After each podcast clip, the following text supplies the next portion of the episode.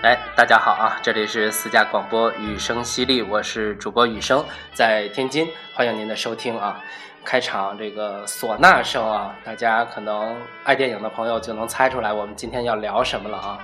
呃，因为制片人方励的下跪，让一部不被大众关注的影片成为了焦点。啊，也改变了这部《百鸟朝凤》的票房和它的命运啊！呃，今天临时起意，请来了我的朋友啊，俊俊，我们来一块儿聊聊这个影片啊。Hello，哎，大家好，大家好啊！俊俊这名字有点萌啊，有点。大家好，我是李俊啊，今天非常高兴跟雨生，呃，在一块儿做这期节目吧，这是第一次啊，做私人电台，感觉挺新鲜啊。可以好好聊一聊。对，所以学过刑侦的朋友就能够这个有蛛丝马迹可以查出来了啊。呃，第一次做私人电台 啊，这说明他的身份啊。是，说明以前不太私人。对对对，啊，李俊是我们在电台啊供职的一位非常优秀的记者啊，播音员。今天来到这个私家广播玩玩，咱们随便聊聊。特别荣幸啊，真是特别荣幸。我觉得这个私人广播跟。可能我们平常工作这个感觉还是不太一样啊，说话可以可以百无禁忌是吧？可以可以，想说什么都行，想说这个电影里的粗口都可以。行，就等你这句了。反正我会剪的，啊，不会的，开玩笑啊。呃，聊《百鸟朝凤》之前，我先做个硬广啊。嗯。我们的节目是在每周五晚上更新，然后最近啊，我这个智商啊起飞至。啊，终于 在节目开办一年的时候做了这个订阅号、公众号，啊，嗯，如果您关注了我的朋友圈的话，今天周五上午早晨的第一条朋友圈，我会把我这个公众号推出来。哦，今天，呃，然后。晚上啊，就是现在，我会再录一条这个嵌入音轨的这个朋友呃公众号订阅号啊，这个等于也是有公众平台以后雨声犀利的第一期节目哦，那这让我赶上了哎，呃，朋友们啊，如果有兴趣的话，可以关注这个订阅号，呃，ID 是雨声犀利的全拼啊，英文全拼加上三十五啊，我是三十五岁做的这件事儿。非得暴露一下年龄啊！对对对，年龄大，但是这个争取啊，在六一儿童节前后啊，为大家谋一个福利，搞一个小小的活动啊。具体呢，咱们看后面的消息，好吧？那咱们现在就开始聊入正题。呃，百鸟朝凤啊，百鸟朝凤。呃，俊俊，你是？怎么知道的这个电影？呃，在上映。其实说来挺有意思啊。呃，知道这个电影就是刚刚上映的时候，就有朋友跟我推荐啊。因为就虽然我可能年龄比较小，但是我周围的朋友都知道我比较喜欢这个老的东西啊。呃，有朋友给我推荐，其实也是一种。拿我找乐的心态啊，有这么一个电影，讲的是这个民间老艺人啊，这个你得看看，这个符合你的范儿啊。被找 乐都说明人缘好。哎呀呵，对对对，你像我这得主动邀请嘉宾来玩儿，互相找乐啊。那我说说我是怎么知道的。好啊，我是关注了一个呃电影一个比较牛的公众号叫红魔，嗯呃，然后他在里面推送了一篇文章叫。呃，这部国产电影，你要是再不去看，它就没有排片了。嗯，我听过这篇文章啊，是，呃，当时我看了一下大众点评，呃，几乎还有一两天就没有拍片了，而且有的呢，基本上都是上午一场这样子。那个时候大概是在六七号左右啊，呃，可能那个周末之后就不会再有拍片了。呃，就在这个时候，我正在。挤时间凑配合他的那个排片的时间，就在这个时候发生了下跪的这件事儿，然后当然他的排片量就上来了。对，这个其实你跟我一样啊，我也是，人家给我介绍完之后啊，心里知道了有这么个电影，但是还真。一直没时间去看，确实很难，对，很很很难找到合适的时间。他下跪之前，这个院线给他的分布时间确实很难，很难有票房，很难有观众去愿意看的观众也能够就去看，这个很难。对对，嗯，让喜欢他的观众可以有这个方便的时间哈，因为现在都是上班族嘛，你排到一个中午，我当时看到那场是下午两三点钟，确实是，嗯。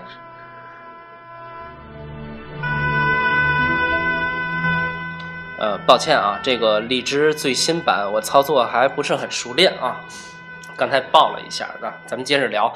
呃，你看完影片大概印象分你能打多少？呃，满分多少？十分？满分十分吧。嗯，可能会给个六分。六分儿啊。呃，说说这六分分布。嗯。呃，是出于哪些标准？最后综合打了六分。呃。首先，最重要的，我觉得应该就是这个题材。嗯，这个题材可以说是非常难得。嗯，即便是在这个。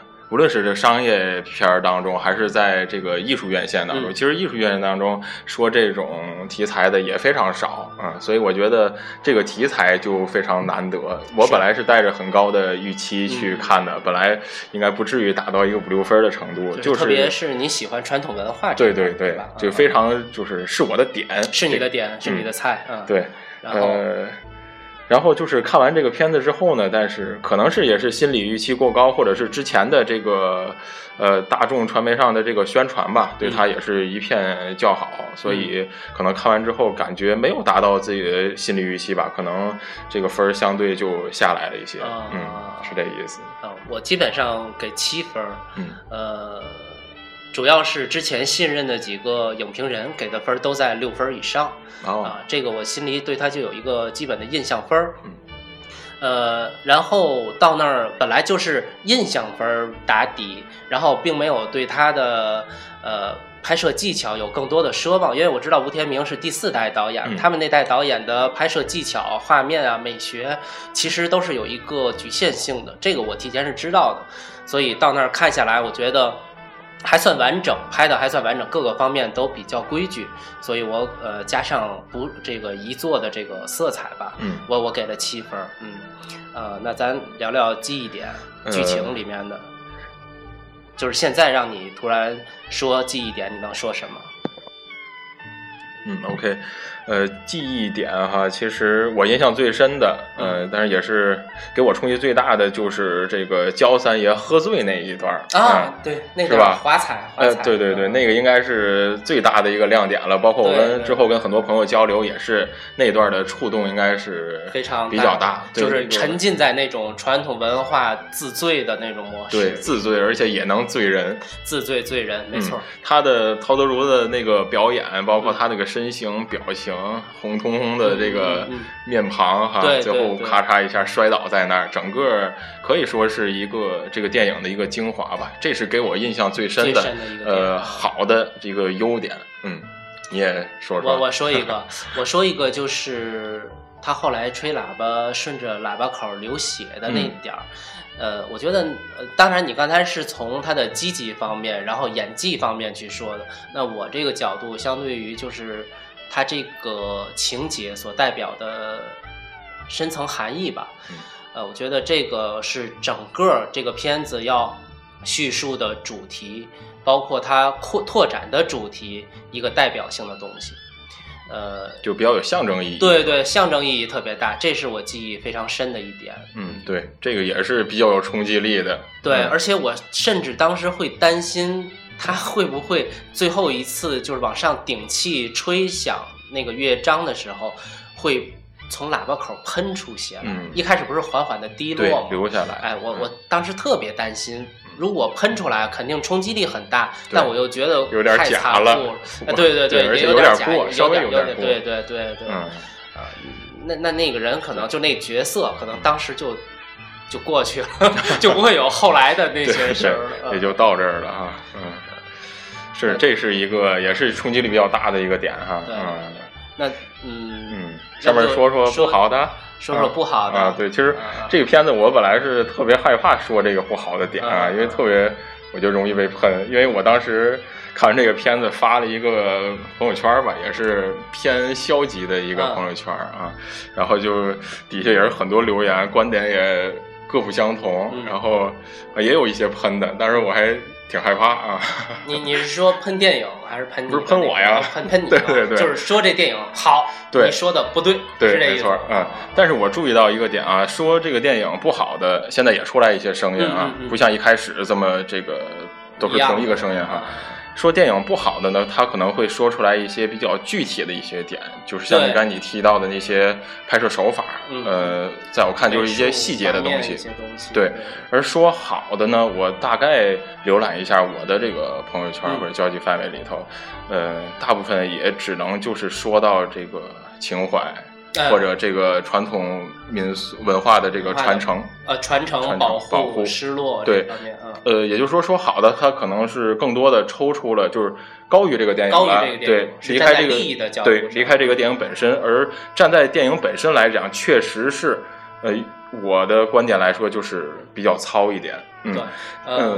你说，你说，对这个这个操呢，还不是像你刚才说的那种，它是因为比如说是第四代或者年代稍微早一点，而造成了它的这种表现手法一些朴素啊也好。其实，呃，也提到就是吴天明他之前的这个电影，像《老井》和《变脸》哈，同样，呃，非常朴素，画面也特别的这个，对，呃，胶片都是一样，对，都是那种非，但是非常有质感，非常有质感。对，但是这部电影呢。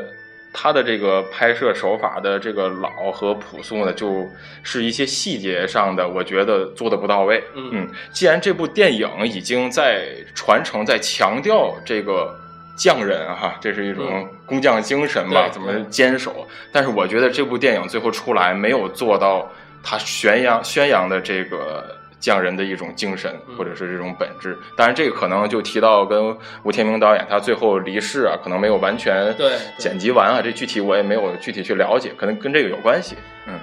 嗯。你看，咱咱们聊之前哈，你一直担心就是会不会能不能聊到一个小时左右的时间？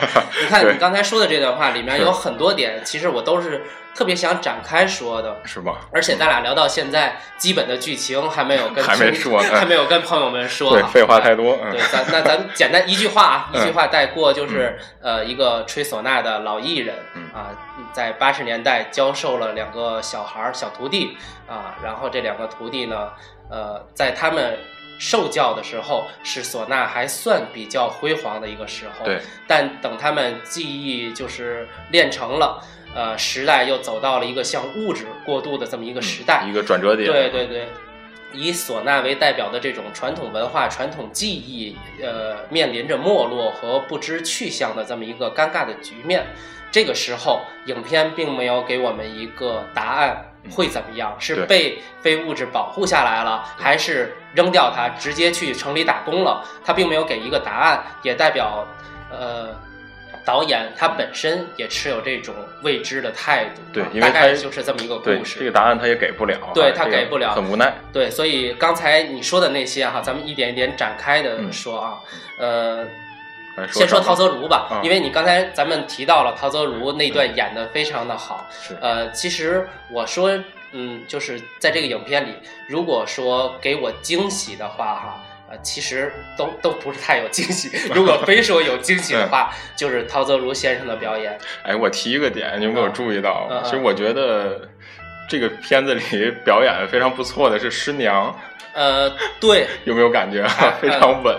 非常稳，对，就很有那种压得住气场的。对，而且他的那个，无论是看徒弟还是看三爷的那个眼神我觉得特别好。你知道这是什么？这就是一种，就是他就明显的是体验派，他就是那个人物。对。但是我刚才说的那点，呃，如果往前倒一些渊源的话，就是你看以前的老电影，呃，除了黑洞电视剧《黑洞》以外，陶泽如先生的表演。我大部分的时候都觉得它是一种类似于或者说更靠近于表现派的一种方法，嗯，就是特别的刻画夸张这个人物，对，然后让你感受到这个人物应该是什么样的。但是你在感受的同时，其实也感受到了他的表演痕迹，跟这个人物其实有一个细微的距离感，心理距离。对，但是我看这个电影的时候，呃，我以为陶泽如还是那样的。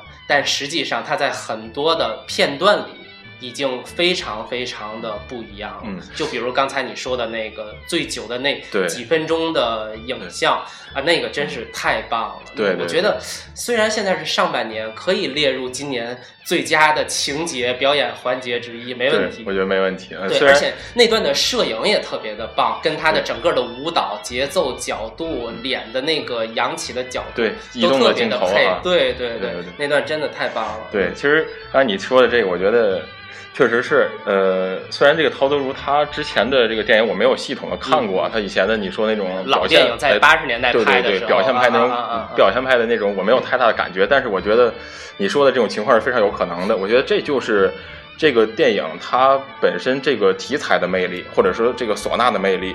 他能把我觉得是这个人对他能演对演进去对，可能或许就是这个东西让他非常投入的去嗯演，这就是这个东西本身的魅力。是，那接着 接着说缺陷合适吗？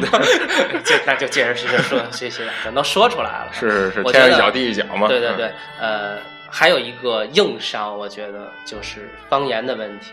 啊，对，这个是这个电影如果真的用陕西方言来说，就是哪怕你就是呃折中一下，用带陕西方言的普通话去说，陕普，对，都会比现在这个语言环境的代入感对高几个档次。对，呃，你这样看这个用普通话纯普通话看这个电影，就多少感觉有点别扭啊，有点别扭，嗯。而且会有一种带出感，就好像其实离呃全国会普通话的这么多观众更近了，但实际上他离开了他主题宣扬的那片地理环境，对。实际上是有跳出感的。对，没错，而且这个特别明显的一个表现，就是咱刚 刚开始提到那个脏话，对脏话这一点，就是对，你用是一个陕西话骂出来是多么的有温度的一件事。你是一个吹这个长什么的这个对哈，对对，你当时用普通话听出来，呃，就是就很突兀，就没有人会这么骂街。对吧我就很尴尬，你知道吧？就有这么一种感觉。就是我听的时候反而会不好意思，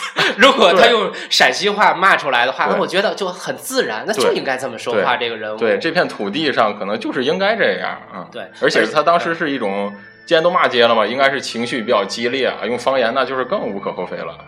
嗯而且呃，我在下面我回来，我专门为这个方言查过一些资料，哦就是以吴天明为代表的这个第四代的导演们，他他们好像是有这个通，不能说通病，就是这种规则，哦，就那一代导演，无论拍哪个地方的戏，基本上都是普通话来，呃，就是语言都是普通话。可能他们处在一个改革开放初期，呃，然后在推广普通话这么一个阶段，他们有这样一个呃政治色彩的宣传色彩的一个任务在。对。但后来呃第五代的时候就不存在这个问题了。对嗯嗯。但是这个片子说拍完是二零一四年是吧？呃二零一三年吧，哦一2013三年、一四年的样子。哦嗯，是的嗯，对。呃，呃，反正怎么说呢，就是大导演嘛，他们肯定会有自己的这个想法。我觉得肯定不会完全没有考虑到用方言，他们可能有自己的理由。对自己的一种坚持。嗯嗯，也许他们看到自己扶植的那些后辈现在有更充足、自由的创作环境了啊，比如说老炮儿是吧？嗯也有这么多的脏话在。然后比如说哪个电影是完全是用方言演绎的，他们一看啊，你们现在可以有自由的状态了，那这个不是我要为你们争取的一个嗯环节了，那我就坚持我的，也有这个可能。有可能，嗯，老先生想的比较多，一个。对嗯对对，那现在也证实不了导演的想法了。没错。但是我相信他们会有他们的这个想法啊。对，然后呃，一会儿咱们聊导演，咱接着说缺陷。我我准备了好几个缺陷。是吗？对，你不是为了我才准备的吗？呃，不不不，呃，你要想说也可以说 啊、然后再说一个小的啊，嗯呃，一会儿再说那大小的，就是《百鸟朝凤》这个曲子没有完整的出现一你次。你说的这两个点都是非常重要的，就是大伙儿普遍吐槽的一个点啊。对这个不知道导演版里，如果存在导演版里，会不会他想不想有这么一个表达？就是这是一个线索啊，也是影片的名字，所以从一开影片一开始，大伙儿应该就非常想知道这个百百鸟鸟朝朝凤它是怎么个调儿啊？对呀，是它是什么呀？然后对听起来是一种什么样的感觉啊？最终呃，里面有几首唢呐曲，但是我记不太清了，哪首是《百鸟朝凤》的片段大概是他吐血的那吐血那个因为哦对呃，在呃画外音在渲染主题的时候，那个时候没有唢呐声了，但是画面里他那几个徒弟在不停的换自己的乐器来表达百鸟的那个角色。嗯他在太师椅上中间在吹那个主要的唢呐，但是为为什么没有给人留下太深的印象？就是这些，一个是他表现的不完整，没有着重去渲染这个没有就是完整一段戏，我要让所有的观众来听见这首曲子。对，就是想静静的听一听，就没这个机会啊。对，其实他有两个机会，一个是呃，老爷子教老爷子钦点谁配得上这个曲子，嗯那个是一个机会，他可以完整的渲染一下对。但是他呃当时要表达焦老爷子身体不行了，吐血这样一个很悲伤的事情。那还有一个机会呢，就是焦三爷去世的时候，其实他的徒弟们可以为这位老师演奏一次《百鸟朝凤》，但是也没有。呃，这两次机会如果都没有的话，那我不知道还有什么对那结尾曲、片尾曲。对，但是现在影厅一亮字幕就会亮灯，对，没错，嗯。对而且甚至有那种你想坐下来把片尾看完，还有工作人员轰你的现象。对对对，那这是两个，一个是方言，一个是这个曲子都没有听到。那还有一个，我觉得就是节奏的问题。这个片子我不知道，一开始就是天明的父亲逼着他去焦三爷那儿拜师打他的时候，你有没有闪回出《霸王别姬》？嗯，那个蒋雯丽在打孩子去逼着他同意的那个对。情景，对特我我是别我是有闪回的那个，我我大概想哇，这师徒两个人在这个环节上真是相当的一致，这说不好谁是谁的 痕迹，对。呃，所以呃，我就是想从这个点引出《霸王别姬》。你看，他们两个其实都是在拍一个传统文化从艺的这么一个故事。呃，这个影片的前半段就是他把呃《百鸟朝凤》这个金唢呐传给天明的时候，从这儿为节点的话，前半段儿他描写的非常的精致，嗯，节奏非常的平缓，对，有一种娓娓道来，我给你讲故事，这种甚至有一种历史的厚重感。对，画面也特别美啊，对就是对，有那种乡村的图景，乡乡村远景、近景嗯都有，而老人和小孩的这个表演也都相对来说比较到位。非常到位，非常到位。呃，反而就是孩子一大了，天明一大了之后，他可能想表现的是这种时代变迁的迅猛。对，但整个片子的节奏也非常的快，对就就基本上就片段式的，一段一段一段，是吧？啊对时代迅猛了，可能他也迅猛了。嗯、对，交那个把交接班儿呃交加班儿呃呃传给尤家班，然后尤家班第一次去呃出活儿啊，然后第一次出活儿马上就没有接师礼，然后给钱，然后后面就是接不着活儿，就非常片段式的，一步一步赶了着你，告诉你时代变了，时代变了，时代变了。这些尴尬的场景，对，一直到最后城里。人要饭的用唢呐，然后啪接，对，就包括那个交响乐队啊，黑丝女这种，就他想可能是形成一个强烈的冲击，冲击或者一个强烈的对比，两边在这个对着吹啊，对着叫嚣，最后甚至发成了这个呃打架，打架打对吧但是其实这也是我想说的一个相对弱的地方吧，他可能刻意的想把这种冲突明显化、嗯。对立化、激烈化，但是这个这种冲突的力量反而没有那么的强烈了，在我来，在我看来所，呃，所以就是他，我不知道这个影片具体的时长是多少，一个半小时吗？九十多分钟，差不多多是吧超？应该超过一个半了。他如嗯果能再有十分钟或者再稍微长一点的话，他可能会更自如一点，嗯更从容一点后半段。呃，但是现在也可以，并不影响它的完整度，对，对吧？整体来说还是一部比较完整的片子吧。是的，嗯的。嗯。那但嗯，说在当时我当时，呃，发朋友圈说的这个意思呢，就是感觉还是比较可惜，嗯，嗯呃，一个是就是刚才我说的没有达到我想象的那种预期，嗯 呃，这个主要就是这篇这个影片里它的很多细节让我感觉特别的，就是不可理解，就是包括嗯，呃，一开始就是。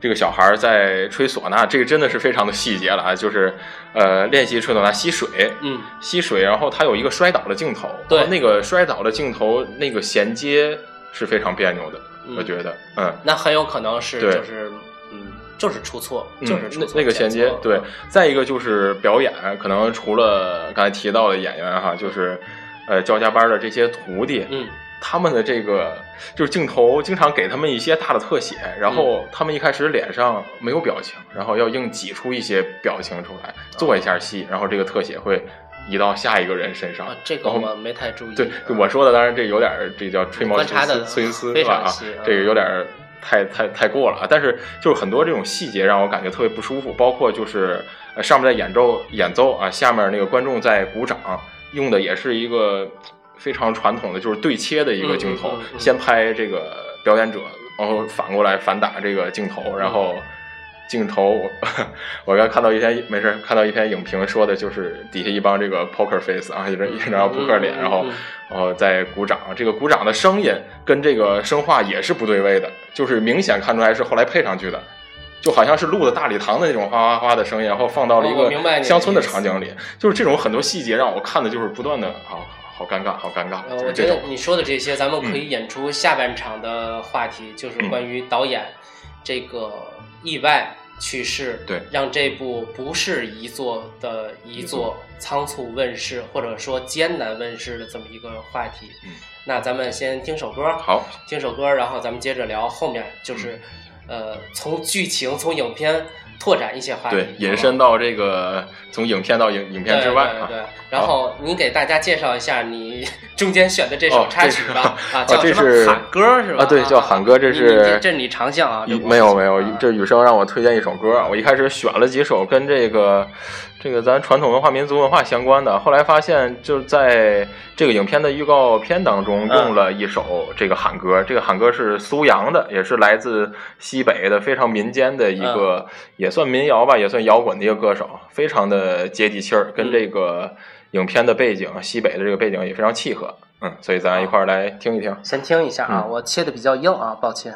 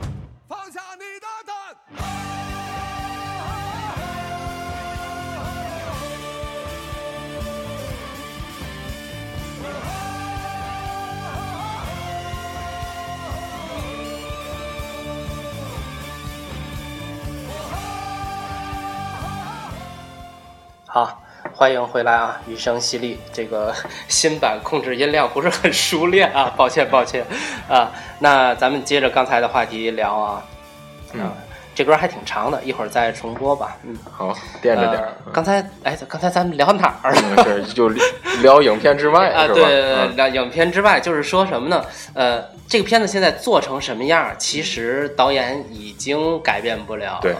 它的上映，我猜测都是很艰难的一个过程。对，应该是他们微不也有报道嘛，是吧？经过经历了可能两三年的时间，几个人为了一个故去的老朋友，对而且这个朋友在中国影坛上有非常重要的一个位置，对非常重要的地位，这是毋庸置疑的。可能嗯说他们这几个老朋友都基本上都是义工的状态啊，而且演员的要的片酬也都是当时拍的时候就是非常少，是嗯呃，跟大家简单说两句吧，因为我们知道的也不是很多啊。吴天明舞蹈啊，他是第四代导演中非常非常重要的一个人，呃，他在西影厂是一直在做厂长，他有多重要呢？西影厂在他刚刚当厂长的时候，底子薄到你无法想象。呃，这么说吧，白手起家，白手起家，呃，嗯，红魔里面就是简单的说了一句：如果你是西影厂的员工，你会非常不好意思跟别人介绍你是哪儿的工人。啊，那个时代工人是很牛的，但是你西影你是西安电影制片厂的员工，你会不太好意思说我是哪儿的哪儿的，所以就就薄到这个地步啊。而且当时西影厂有一半儿的职工是文盲，就是完全没有文化。嗯，可以就理解，哎对它它的产片量啊、产片质量都是全国倒数的，而且是基本垫底那个水平。吴天明到了西影厂当厂长五年，马上就扭转了这种局面，啊和上海电影制片厂成为全国最牛的两个制片。嗯，看来舞蹈不光是这个电影非常有才华，对在管理管理领导方面应该是一个全能型人才。他的魄力非常大，他破格提携了很多很多人啊。呃，除了我们特别呃熟知的啊张艺谋、呃陈凯歌啊田壮壮，还有很多这个后来的女导演也都是他提携的啊。呃，特别是张艺谋，为什么张艺谋就特别的看重他的这位恩师？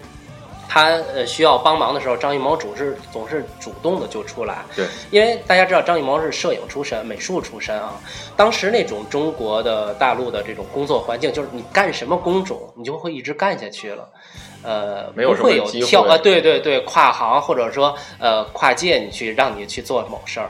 呃，陈凯歌不用说了，这个他的这个底子红嘛，就是干导演的料儿啊。张艺谋一个美术啊，一个摄影，然后吴天明是一手提拔他来去导片子，嗯，这个包括他伯乐的那个老井里也是张啊艺，谋对对对，嗯。中国现在大陆两位这个导演是影帝的啊，嗯。呃，一个就是呃张导，一个是冯导。嗯张导比冯导大概有没有三十年提前？也得二十多年吧，至少大概啊，咱们就粗略的回忆一下小。一代人了也是。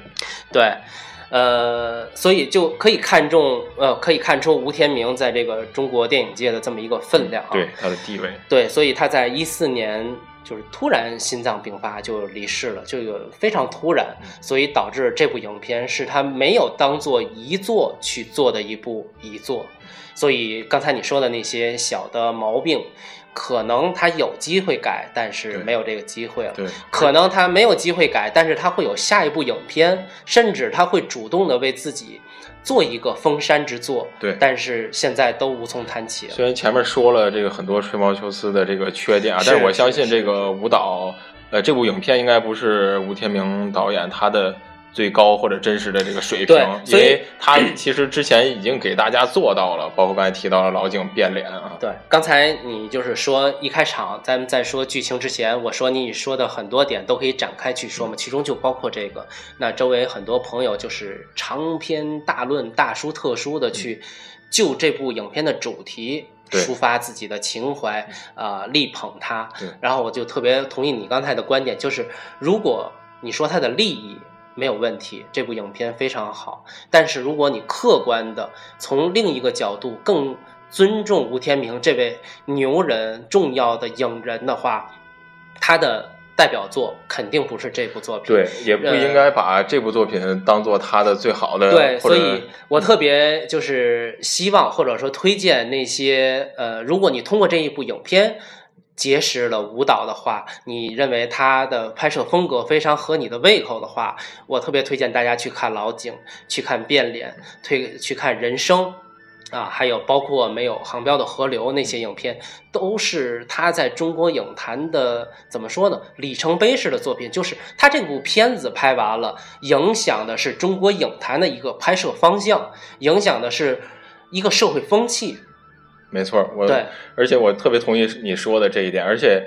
呃，你去看舞蹈其呃之前的片子，这反而才是对舞蹈我觉得最大的一个最大的一个纪念和尊重。呃，你会发现他在每个改革开放那个初期那十几年，他拍的那些重要的，刚才咱们说的那四个片子啊，都怎么说呢？超出了很多电影的利益，就是这部片子能把人在社会历史变迁中的状态和方向表达出来，并且引领人们去改变。对，我觉得这才是在那些片子当中，其实更好的描绘了一个比较宏大和厚重的农村的图景，而且在那些片子当中，人性的冲突和人性的这种闪光表现的也更为充分，相比这一部《是白领长凤》来呃说，无论是从年龄还是从他的人生的经历来看，那个时候的片子无疑是他的巅峰之作，也是更有社会价值的作品。所以，我们无意贬低《百鸟朝凤》，但是我们更推荐大家去欣赏一位重要影人的巅峰之作，大概是这样子。对对，好吧一。定要着重推荐一下。对，那后面啊，咱们说完这个导演，咱们接着影片来引申说几个话题，好好吧？嗯，这部片子我不知道你有没有注意一个细节，就是他的男主角就是大徒弟，哎，不是大徒弟，是继承他衣钵的这个徒弟，也叫天明，叫游天明。对，所以，呃，有些资深的影人就提供了一个思路啊，就是舞蹈是不是在借这个传统文化，其实也是在讲自己的一种心境。就是你知道，呃，他拍这个片子的时候嘛，呃，大概得三四年前了，对吧？嗯如果三年前拍完的话啊，大概得有四年前的。呃，时代已经走到了今天，已经甚至都没有第六代、第七代导演这么直说的时候，他对自己这个传统技法或者说老派故事片的拍摄，是不是也走进了一个不知去向的一个地方？对，或者说有一些迷茫，但是他仍然在坚守。没错，呃，就像主角呃游天明一样，这这个唢呐已经沦为了一个没有人吹，呃，城里要饭才用的这么一个器具，然后怎么办？影片没有给出答案。嗯那拍这种老派的故事片的人，是不是也处于这种状态中？对，其实你刚才提到，就是最后唢呐变成 要饭的这样的一种工具的时候，真的是非常的悲凉的。我觉得这个在影片当中呈现的还是不错的。其实也有可能暗合，就是吴天明导演觉得现在是不是这个艺术电影，是不是也有这样一种趋势？他是不是在拍自己？我觉得多多少少会有一点否则他主角的名字不会这么巧的对，叫。这也是我们妄加揣测哈。对，妄加揣测。呃，实际上之前他拍变脸的时候，那个时候是对传统文化有一种批判的色彩在里面的。对呃，那这次他完全就是弘扬，要向人们传达一个承接传呃传统文化这么一个观点，这就是真的是时代不同了，时因为代不同了舞蹈它的这个年纪，心态它也变化了。对，而且他的这个年纪应该说是经历了整个这些传统文化的衰落的整个一个大时代的一个环境哈。对他自己可能也是非常深有感触。对，而且他有些人还说他刻意的延长了这个唢呐辉煌的时期。那影片里他说几百年是吧？嗯二三百年传下来那个特别牛的、精美的那个小的唢呐啊，其实嗯，在历史上唢呐匠的地位并没有影片带给大家想象的那么高。那么他这种延伸。实际上也有为自己这份电影事业拓展张力的这么一个色彩。对，呃，如果你说这部《百鸟朝凤》是在为传统文化写一首时代的挽歌的话，那其实，呃，拍故事的人，包括我们看故事的人，各行各业都有，对吧？但是各行各业都会有各自衰退没落的时候。当这个时候来临，我们每个人，我们每个行当应该如何面对生活？没错，而且既然已经是在唱一首挽歌了，我觉得希望更多的这个像我们这些看客啊，嗯不要再去就是就看热闹不嫌事儿大，或者跟着一块儿唱网歌啊，真的是应该做点什么。所以嗯，所以一个热爱传统文化的人，要借此机会在传统文化的中心呼唤爱。啊，真的，你并没有可以说说传统文化这这方面的保护传承，你可以简单说说你自己的一些嗯心境或者一些期盼之类的。嗯，嗯，怎么说呢？因为也是，但这就是题外话了啊啊。这是因为工作原因接触到很多做传统文化，或者说现在还在坚守传统文化的人，所以经常也是为他们所打动。他嗯们的现在的生存处境。基本上都是非常的艰难。虽然现在国家在提倡这种匠人精神，嗯嗯嗯然后非物质那个非遗、啊是吧非遗也在不断的给予资助，但是更多的我们传统的一些东西还是仍然在消失，对包括一些老的规矩、老的一些这个民间的音乐啊，很多东西。可能不是靠钱，或者是靠这个传承，就和非常简单就能传承下来吧。真的是这个时代大潮的冲击实在是太大了。嗯，对，而且呃，我们表面上说科技昌明，科技使人进步，但实际上有些老的记忆还是在阳光照不到的角落里面独自坚守着最后的一份温度。没错，呃其实呃，像你说的这个温度啊，老的记忆为什么它有它独特的魅力？就是它有那个时代的印记，它有那个温度。是比如就像这个举锅举碗的啊，就是可能很多老先生都我，我其实我马上也要说类似的东西。呃，前两天我参加那个天津记忆团队的一个嗯活动，嗯呃，他们其中有一些项目，就是让给大家介绍现在在天津还有多少要保护的一些具体动手的技能，现在面临着失传的这么一个危险。其中，呃，包括很多呃木板画呀，呃，修。一些复杂的钟表啊，还有一些就是，总之是动手需要技能，特别长时间积累训练的这么一些东西，现在都面临着无人可传的这么一个没错，别说你说到这些跟艺术相关的啊，就是哪怕是马修自行车马路边上对修自行车的，或者是老的这个剃头匠，对吧？对剃头挑子一头热，为什么一头热呀？对吧？可能现在很多这个更更年轻的人，可能就不会去追寻或者说是探究它的意义了啊、嗯。但实际上，那个真的是带有非常强烈的时代印记的，让我们这些年轻人非常怀念，是非常向往的。对，那呃，这个咱们改天专门聊一次对对对这个可以请很多朋友来聊。没错，有更多的专家。那那我现在强行拉回来，对对对会很硬吗？没事儿，咱还是往主题呃，百鸟上说。朝凤啊，咱还是说百鸟朝凤。呃，我其实还特别想说一点，呃，我上周不是做了一期电影节目吗？呃，说了三个影片，那、结尾的时候就特别巧，呃，说到了排片儿的这个问题，就是现在小众电影，呃，拍片量少，去逼迫他。要么披上一个文艺片的外衣，就是小众电影跟文艺片其实是有区别的。对但是在大陆好像我必须要披上文艺片的外衣，才能够给我的这个排片量小找一个合适的包装大陆装。只有两种电影：商业电影和其他电影。对对对，然后嗯，好吧，这么说吧，呃，我觉得哈，咱们还是回到舞蹈这篇呃这部《百鸟朝凤》的上映的这个具体的操作上来说，呃，以他刚才咱们说过的那个地位、那个能量，他周围的朋友弟子的那个分量，可以让他的作品在审片的时候爆粗口，但是你可以过审，以他的位置地位，对吧？可以，嗯，一做两年了，然后让你上映，这些都是靠以前他的积累可以干做到的事情，但是他左右不了，即使他活着，他也左右不了不到百分之一的排片量这件事情。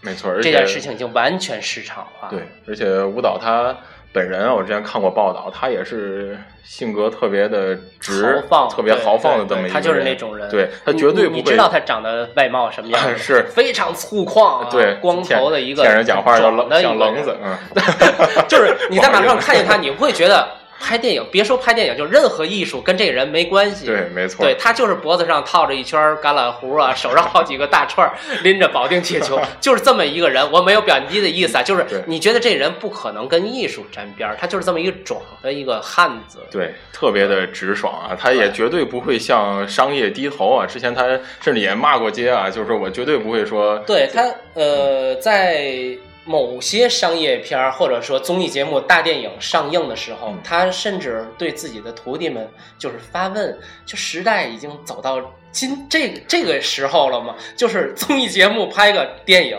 然后就上映，然后票房好几亿，就时代已经走到这个时候了吗？他自己他就会有一种诘问对他其实心里肯定是不屑的一种否定，但是他会问出来，所以就是即使他活着，他也左右不了这个排片量。嗯，我这不是他，不是一个导演啊，不是一个导演能决定。如果他能决定的话，贾樟柯也能决定，王小帅帅也能决定没。错，但实际上，呃，去年有一期节目还我就说了，呃，贾樟柯的去年那个电影是，sorry，呃，王小帅的《闯入者》啊对王小帅嗯还有贾樟柯的那部影片啊，对不起，我一时想不起来了，他们的对排片量分别不到百分之三和百分之一，呃，最终的票房都是呃八百万和一千万上下，就是延的已经很长了，相对于他们之前的作品来说，也仅仅是这个成绩，可能有一个也五百万大概吧，嗯就是收回成本很难，但是就是这些导演在拍电影的时候就已经知道我收回成本是一个大问题，没错，这个问题其实不是他们拍电影的一个障碍，但是却是我们市场化另一个我觉得嗯应该去改善的一个东西。就是刚才咱们说到一半儿，呃，我们市场化已经很完整了，你的地位、你的重要性可以影响你的片子过审是不是顺利，是不是能够上映，但是无法改变你的排片量。嗯但是我们现在这么深入市场化的呃院线，只给商业片儿排的这么满，嗯，却没有照顾到一些题材很好的对小众电影，这是另外一个市场化走的有些过的对，甚至是可以说是一种畸形，有一种畸形，会、这算中摆吗？嗯有些算，但是我觉得还是应该尽快的往回走一。不知道能不能摆回来，还是就揉出去了啊？我觉得以现在的情况来看很难，就像短时间内肯定是很难。嗯对，就是在大电影已经就是几亿票房，然后《百鸟朝凤》需要去下跪，嗯然后引起新闻爆点，嗯这样一个来没说，错，其实这也是一个老生常谈的问题哈。说到这拍片量或者这个电影的这个体制这方面，其实看到很多欧洲的国家，其实他们国家 不光是电影，整体的市场化怎么样，肯定要比中国人家资本主义国家嘛啊，万恶的资本主义社会对，啊，万恶的资本主义社会肯定比我们这个市场化要万恶的 这样是吧？得咬牙，嗯，肯定要比我们市场化最。讨厌的呀，要比我们这个深入的多啊，但是人家都会有一些保护本国电影、保护艺术电影，它会有专门的一一些院线只放这些片子，或者倾向于双方有一个比例。对这就是我这一段想要说的，就是我们的市场化深入，但不代表健康成熟。没错，包括像我们的邻国这个韩国啊，人家的这个电影部门叫做什么？这个大概意思是电影振兴保护委员会啊，大概是这么一个名字。啊看人家这个用词儿啊，又振兴又又保护的啊，人家对外国的这个好莱坞的片儿是有一个控制的，对对本国的片儿这个排片量也是要有一个数量的定定制啊。对但是在我们这儿基本上好像没有看到哈。所以现在不是很多院线都在自己成立公司拍片子，然后排进自己的院线刷票房吗？我是觉得你要刷，既然你想刷了，你不如拍一点小众的，对吧？口碑你你你能立起来一点儿排放之类的，你再去刷也行，那样最起码还有个样子在啊。对，呃，现在这排放都不好立啊。对，然后时间的关系，咱们说最后一个话题，嗯好吧？就是我们今天之所以有这期节目，起到一个引爆的或者说决定性的一个起因的这么一件事儿，就是方力或者说制片方这样的一个下跪的这么一件事儿为什么咱们一开始没讨论这个事儿呢？我觉得一开始讨论会有点空。对就是咱们从影片的剧情到拓展，整个聊下来，现在再来说下跪这件事儿，可能大家心里都会有一些比较实在的感觉感受，嗯然后比较成熟的、客观的、冷静的一些看法。对，包括大家，包括我们俩聊过半天之后，可能对这个下跪这个事儿也会有不同的看法了。嗯，对对对，嗯，那我看现在时间大概是四十九分钟，咱们俩还有五六分钟吧钟，你先说。嗯，你来吧，我来，好，呃啊，没关系，呃呃，我今天早晨哈那个看新闻的时候，然后看中央某台，然后还在讨论下跪的这件事情，啊。就是呃那个巴巴的采访的嘉宾在上面巴巴的说啊，是现在这个时代。非常的商业影片就要用非常的营销手段，嗯然后下跪这件事，无论他是真心的还是营销，都在客观上起到了决定性，呃，或者说是什么翻身的这么一个作用。那我我当然承认他说的这些是事实没错，啊不为过。但是面对有一些更加直白的说这是一种营销，呃，制造爆点、新闻点。啊、力求扭转乾坤的这么一种说法，我还是持有一种否定的态度。然后你怎么看？嗯嗯，没错，我基本上也可以说是持一个否定的态度啊。嗯其实，呃，人之常情，大家就从抛开影片啊，就从方力，其实可以算也算一个老人了啊，老人，老人，对吧？嗯，呃，男儿膝下有黄金啊，这个跪可不是随便能跪的啊，包括一个这个这个头发花白的一个老人，真是看得让人非常心酸。我相信，如果哪怕他有一丁点儿的办法，绝对不会采取这种手段。是的，他们这部影片本来投资就小，嗯而且制片方虽然是公司，但是却以私人的身份，就是私自资金的那种身份，嗯去添了一百万去拍这个片子，所以，呃，我是觉得你把它说成，嗯，为了拍片而下跪，我觉得。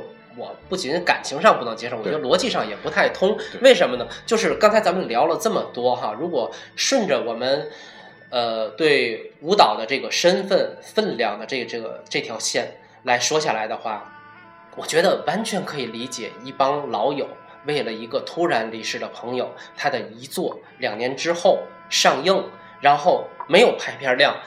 没有票房，甚至也许他们想用票房去为这个老友做点什么。面在嗯就是在这种境地下，下跪为了朋友，一个故去的朋友，为了他的遗作下跪，请求大家能够多一点排片儿，给观众一个选择的机会，对都没有说就有了排片儿不一定有人去看，不一定不是强迫你非得来看啊对你还是只是给他一个有人看的。他下跪只是给院线，就是请求院线给观众一个选择的机会。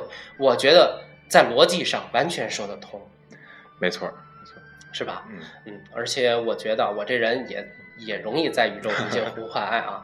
嗯，最后我特别想说的就是，当我们有选择的时候，还是我还是愿意去相信人家善的那一面，而不是去直接就有选择，可以把它想成好事儿，可以把它想成坏事儿，然后我去选择把它想成坏事儿。我不，我觉得。在有选择的时候，我还是想把它想成一件好事儿。没错，就是呃，雨生还是一个非常善良的人。呃，那这不敢说，就是至少我觉得，就是如果换个角色是我的话，哈，就是说一个人吧，某一个人，这个人可能永远不会为了自己的事情去下跪，这个人是有尊严的，尤其是堂堂七尺男儿啊，又是一个可以说是老人啊，真的绝对，他我我他无欲，无求，他这个时候他不缺物质上的一些什么回报，他缺这现在影片过三千万了啊，当时他的目标也就是一千万左右，嗯就是他缺这几百万吗？他真不缺，否则他不会去拍电影。其实你刚才提到炒作的这种观点，我觉得也是现在这种商业化的社会大潮上的一种，